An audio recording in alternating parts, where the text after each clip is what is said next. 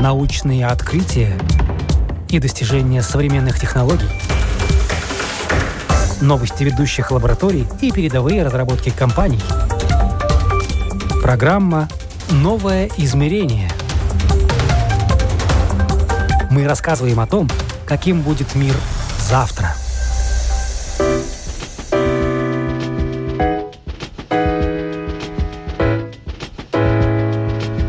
Здравствуйте, меня зовут Яна Ермакова. Об изнанке цифровой экономики сегодня будем говорить в программе «Новое измерение». Аспектов у этой темы много, но прежде чем перейдем к ее обсуждению, узнаем, что нового и актуального в мире технологий –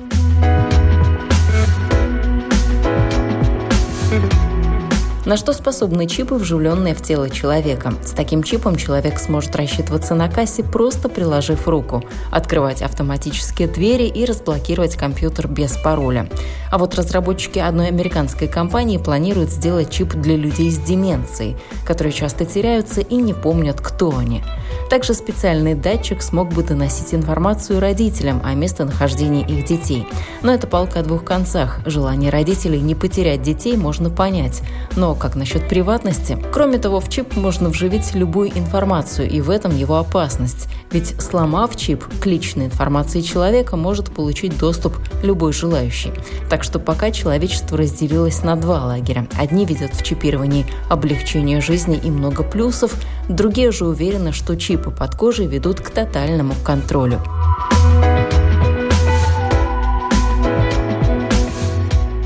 Пользователям Instagram упростили удаление плохих комментариев. Соцсеть Instagram представила новую функцию. Пользователи получили возможность удалять сразу много нежелательных комментариев и блокировать несколько комментаторов одновременно.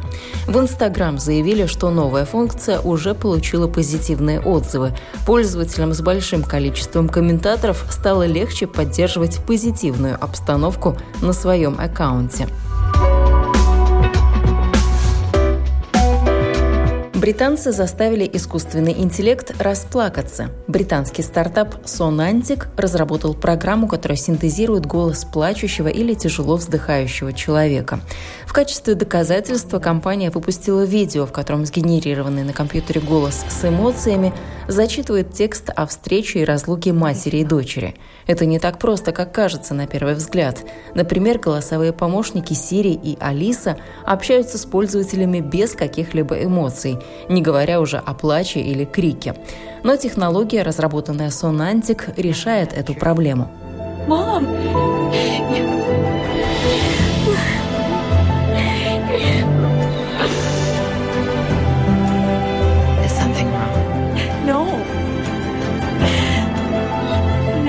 По словам руководительницы стартапа Зены Куреши, искусственный интеллект научили различать эмоции на основе голосов настоящих актеров.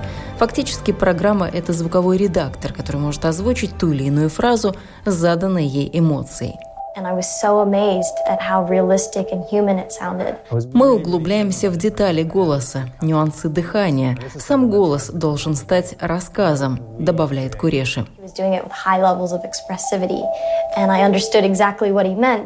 Программа справляется с текстом все еще не так хорошо, как живые артисты, но результат все равно впечатляет. Конечная цель разработчиков – научиться передавать все эмоции с помощью компьютерных программ. So I'm really excited about the future because Sonantic helps two sides uh, of entertainment. On one side we help gaming studios. Sonantic разрабатывает аудиоредактор, который должен пригодиться создателям видеоигр. Возможность озвучить с помощью нейросети десятки тысяч строчек диалога ускорит, ну а также удешевит разработку игр. Кроме того, это поможет начинающим студиям с небольшим бюджетом. В апреле Sonantic получила финансирование более чем 2 миллиона евро на свою разработку. 90-летнюю Хамако Мори из Японии признали самым старым геймером в мире. Бабушку с джойстиком внесли в книгу рекордов Гиннесса. 39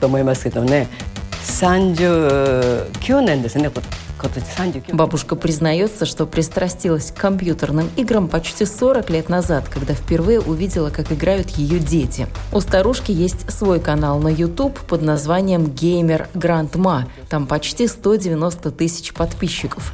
Ее любимые игры – гонки на автомобилях. За играми она проводит 7-8 часов в сутки.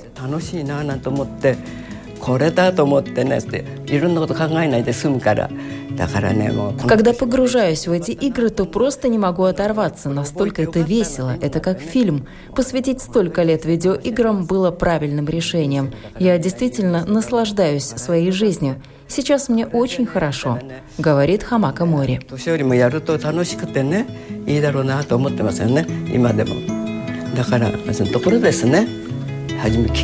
だ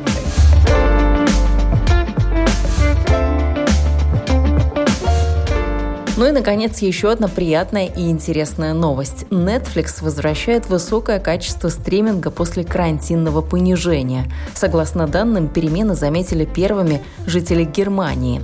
Они обратили внимание на то, что скорость потоковой передачи данных в 4К выросла вдвое – в марте Еврокомиссар по вопросам внутреннего рынка Тьерри Бритон обратился к видеосервисам с просьбой понизить качество видео. В ЕС считали, что нагрузка на сеть в дни карантина может быть слишком высокой, поскольку много людей находятся дома. Netflix одним из первых согласился выполнить требования Евросоюза и снизить качество видео. Такой шаг повлек за собой сокращение трафика сервиса в европейских странах примерно на 25%.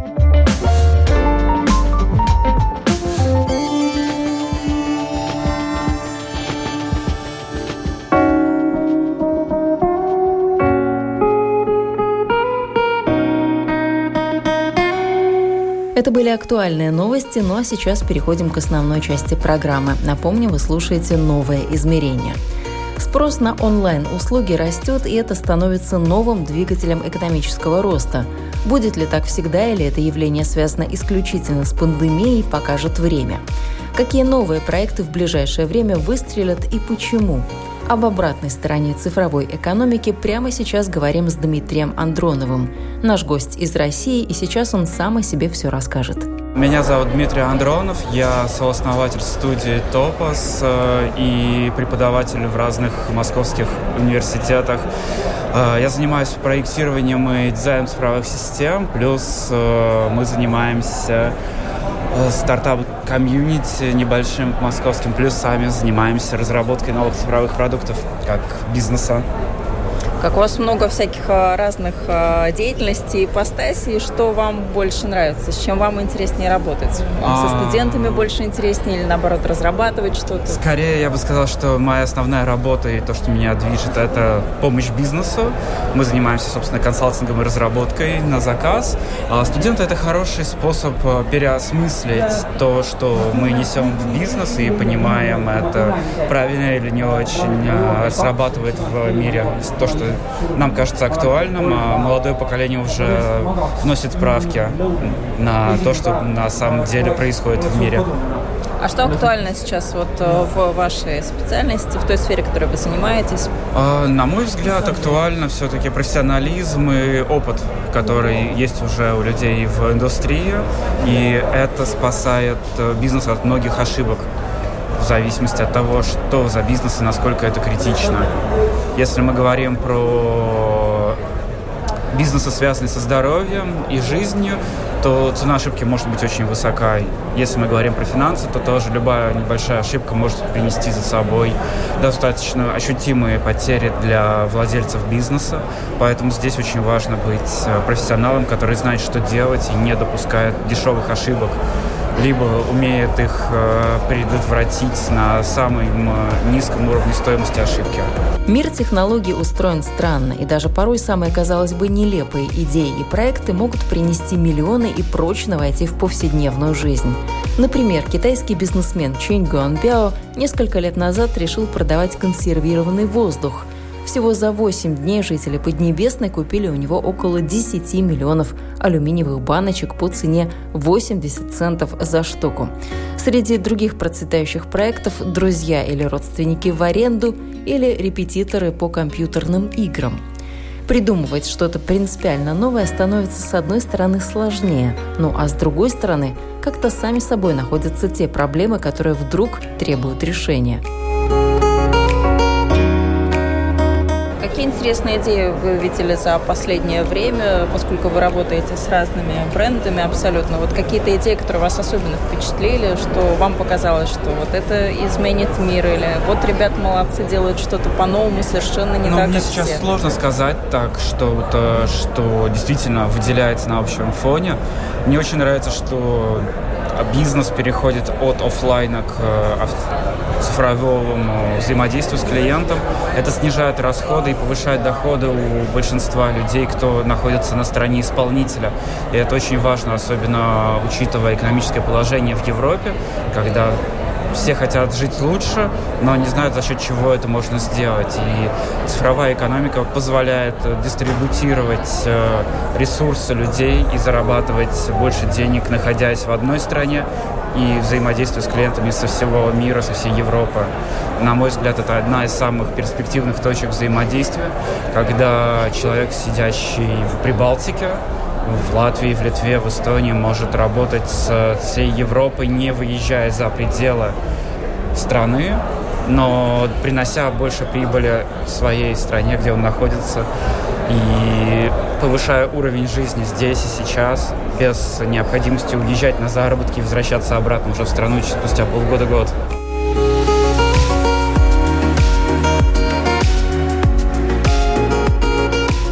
Своей стране вы оцениваете развитие технологий? Насколько стремительно или наоборот происходит все гораздо медленно? Мне кажется, что Россия была одна из таких передовых экономических э, лидеров, которая пошла по цифровому пути раньше, чем Европа и Америка, потому что у нас было раньше техническое отставание от Европы и Америки, а начиная с 90-х нулевых годов и активное развитие мобильного интернета привело к тому, что мобильные технологии в России развились сильнее, чем в Европе и в Америке.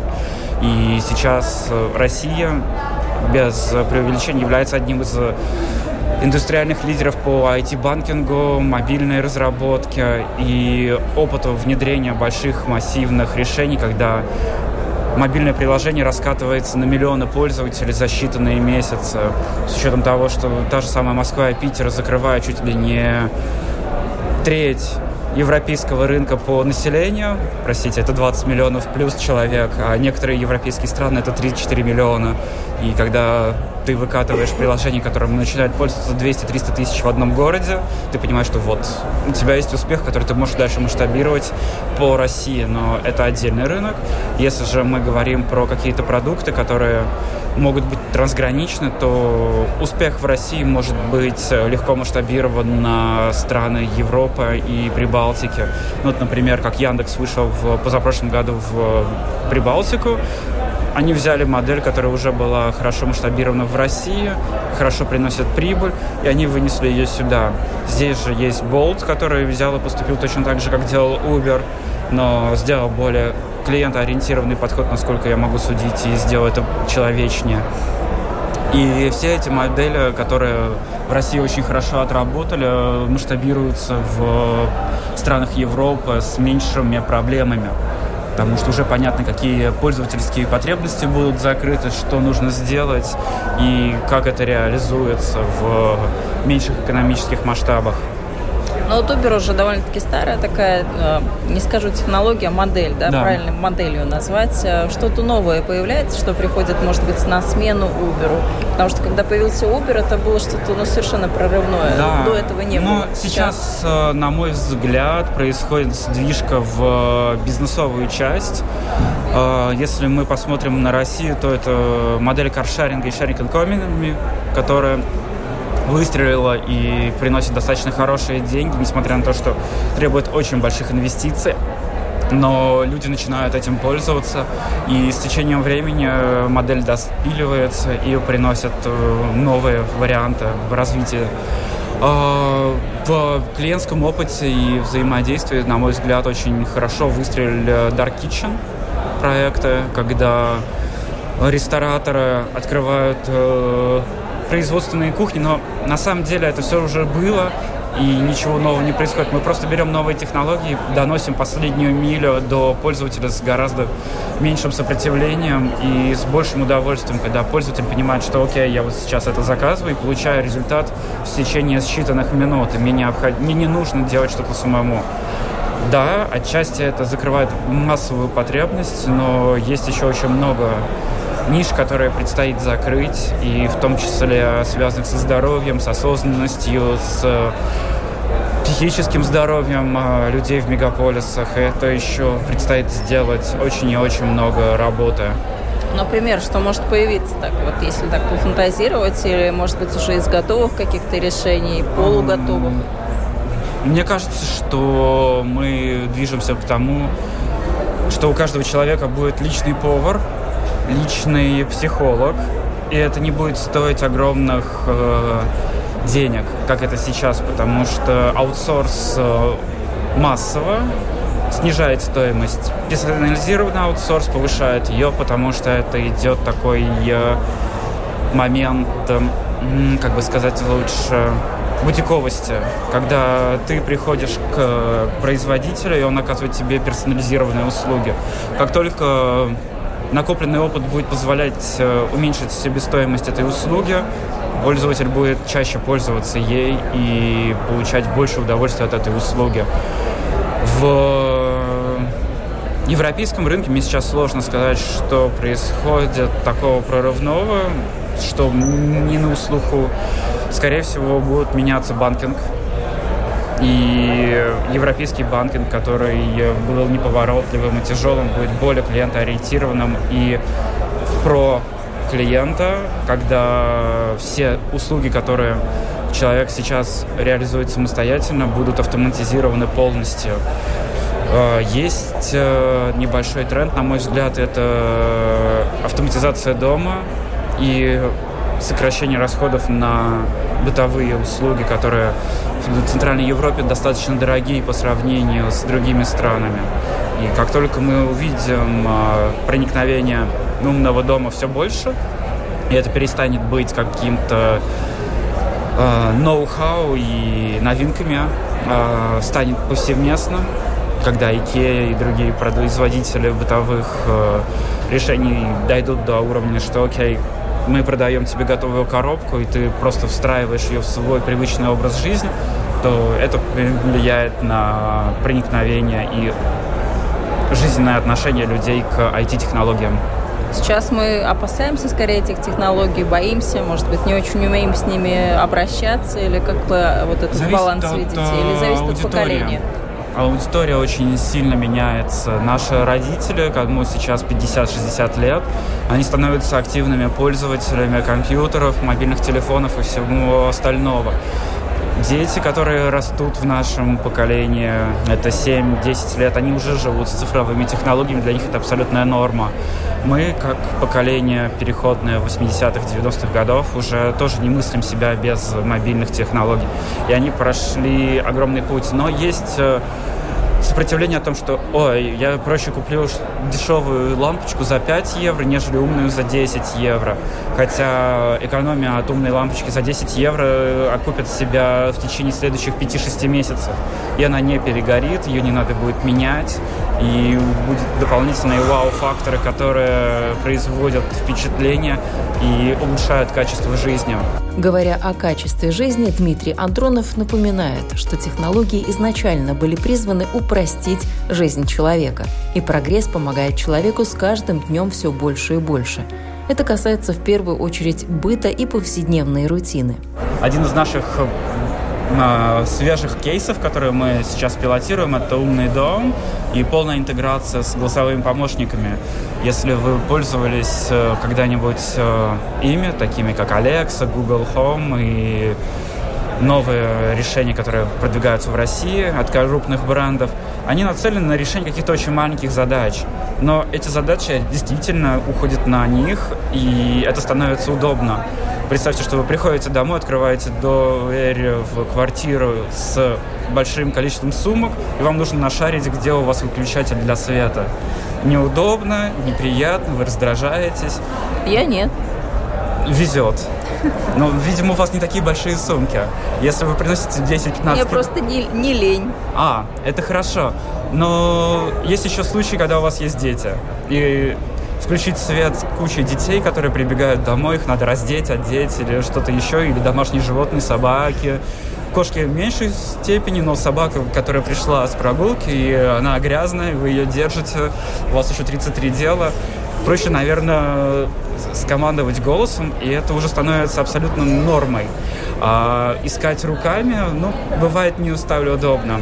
И мне кажется, что голосовое проникновение помощников в следующие 2-3 года будет выше, потому что себестоимость устройства становится вы, ниже, а функциональность, которую можно реализовать, становится наоборот выше.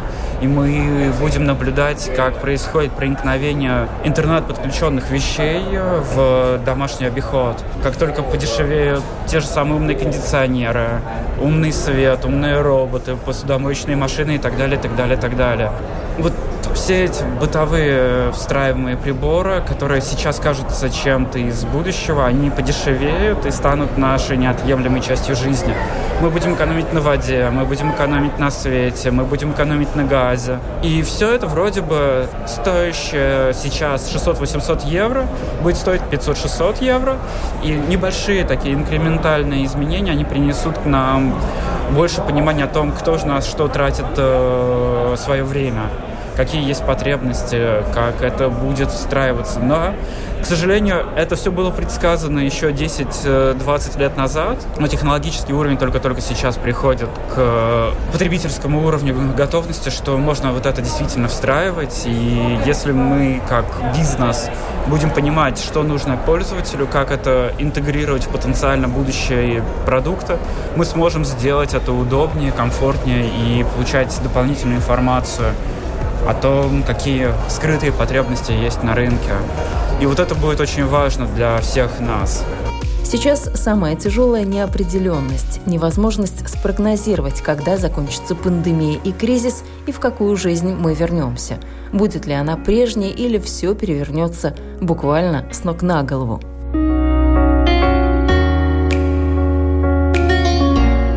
Как вам кажется, какие прогнозы футурологов и людей, которые думают на будущее, возможно, не оправдаются или вот еще гораздо дальше, чем они предсказывают? Ну, мне кажется, что история с отказом от э, валюты, переходом на криптовалюту, это еще очень долго. И минимум лет 15-20. А в Европе, я надеюсь, что произойдет быстрый переход на безналичную оплату, потому что Россия в этом плане перешла уже полностью практически на cashless.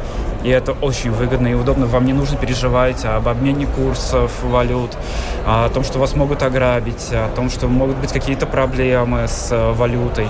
Вы просто приходите, платите телефоном, часами, банковские карты, у вас все прекрасно. Тут же коронавирус доказал э, вот эти несовершенства бумажных денег, о том, что именно с деньгами передаются друг другу микробы. Возможно, да. И максимум э, валюта может стать хорошим примером, как бы сказать, коллекционирования, когда доллары, евро, юани, иены перейдут окончательно в безналичный вариант расчета, мы получим э, более удобный транспортный мир для любого человека.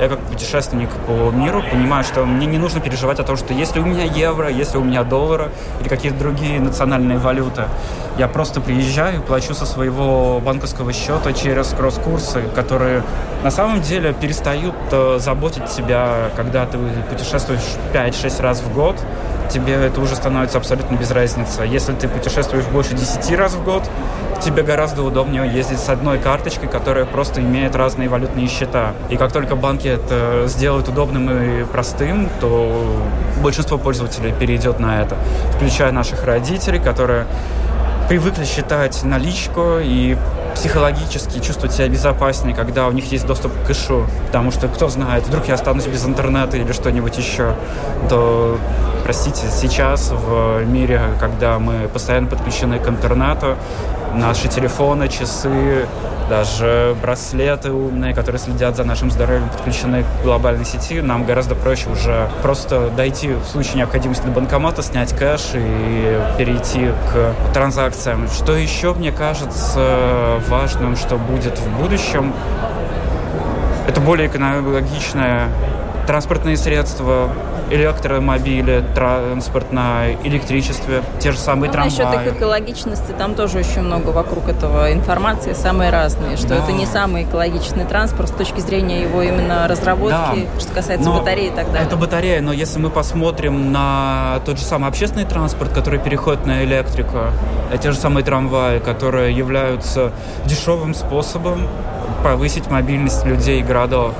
Те же самые электропоезда, которые так популярны в Германии, в России, про Японию я вообще молчу, которые считается одним из э, лидеров э, транспортирования людей на большие расстояния. Китай, который построил электротранспортную сеть для магистралей. 400 километров в час, и через 2-3 часа вы уже в совершенно другой части страны. А в Hyperloop вы верите Илона Маска? Вот эти а, вот э, мне кажется, 30 это... минут между городами? Мне кажется, что это слишком опасно, и в ближайшие 20-30 лет это не случится. Во-первых, технологии должны дойти до уровня безопасности, когда мы говорим про человеческие жизни. Полторы тысячи километров скорость все-таки не шутки. Абсолютно. Вас размажет как э, мушку по ветровому стеклу, и это проблема. Если мы говорим про человеческую жизнь, то поезда, которые развивались последние 60 лет, это нормально. Мы не можем совершить э, прыжок в технологиях и скорости перемещения на 120-130 лет вперед за 10 лет. Это нереально. И общественность не сможет принять это. Все равно, что давайте посмотрим, как развивалось авиасообщение. Сейчас нам перелететь из Риги до Вильнюса 40 минут на маршрутке воздушной, либо 5 часов на поезде.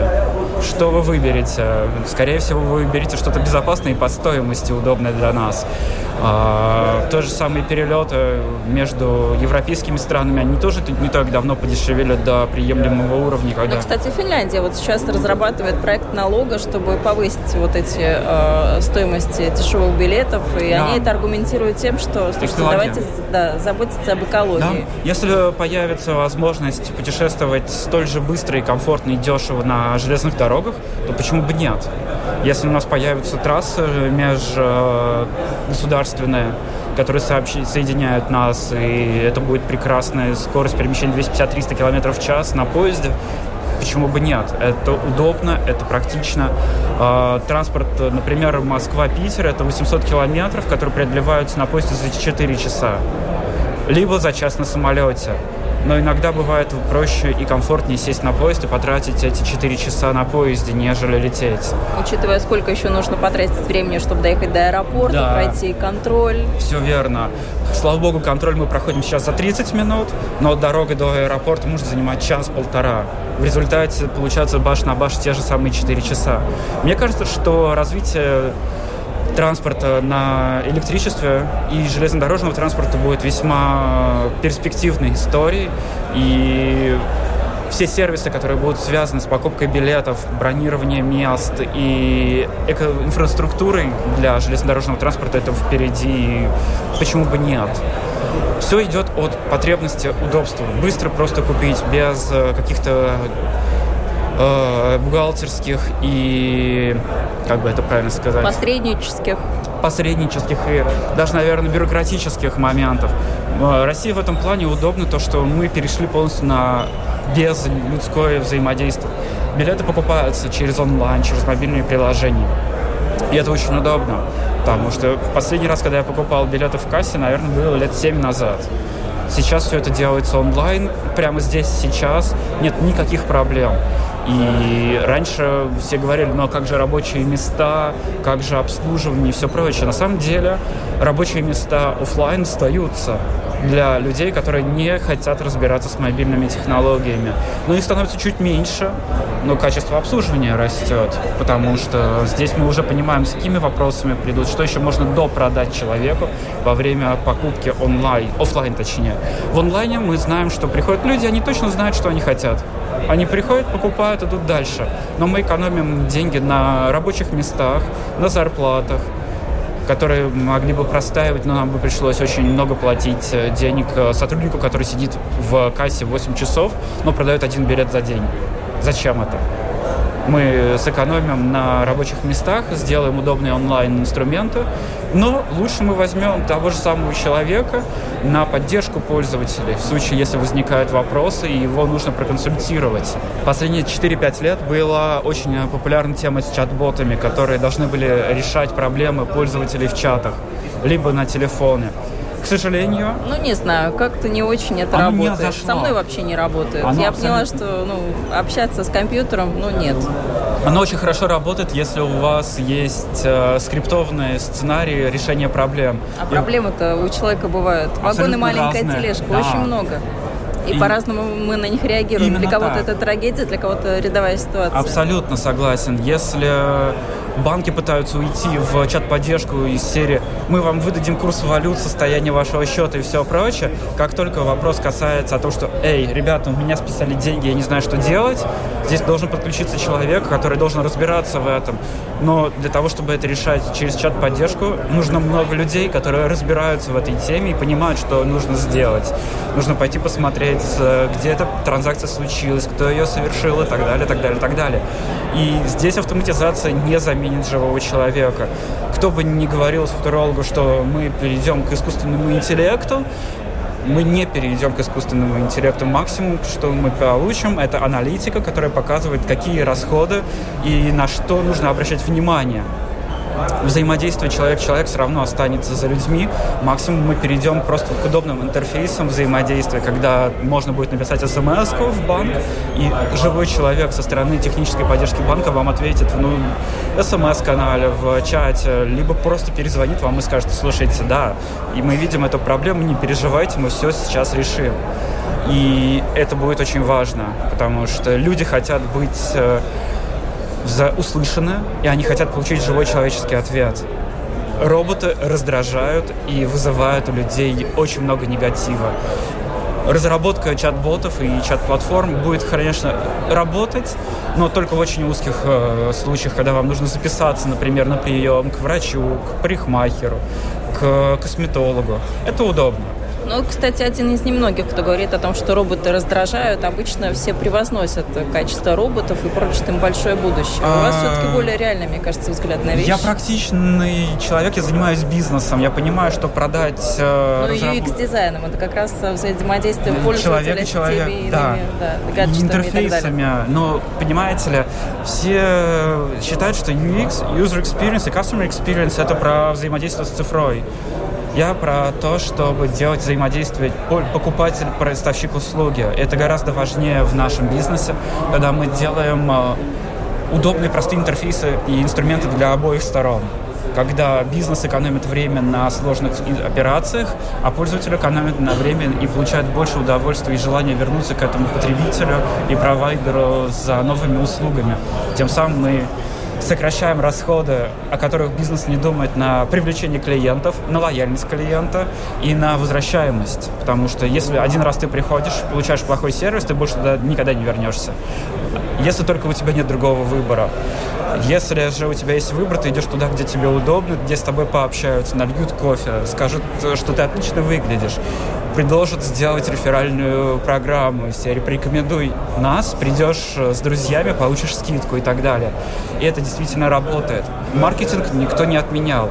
Люди, как были сто лет назад, психологически запрограммированы человеческое взаимодействие так и остаются. Все хотят внимания, это совершенно точно, особенно сейчас. Да, потому что... Хотят быть уникальными, индивидуальными, На даже самом... при том, что у нас миллионы, миллиарды. Э, ну, давайте так, Европа и Россия — это примерно 300 миллионов жителей, цифра с потолка, просто прикидывая В Европе объем. 500, если что, но это не важно. Да, но давайте возьмем э, активных пользователей, те же самые 300 миллионов, которые действительно активно взаимодействуют и являются таким локомотивом экономики. Постоянно продают, покупают что-то. Для нас очень важно получать простой сервис, который не заставляет нас думать, но позволяет нам чувствовать себя уникальными и приятно удивленными. Это очень важно для нас.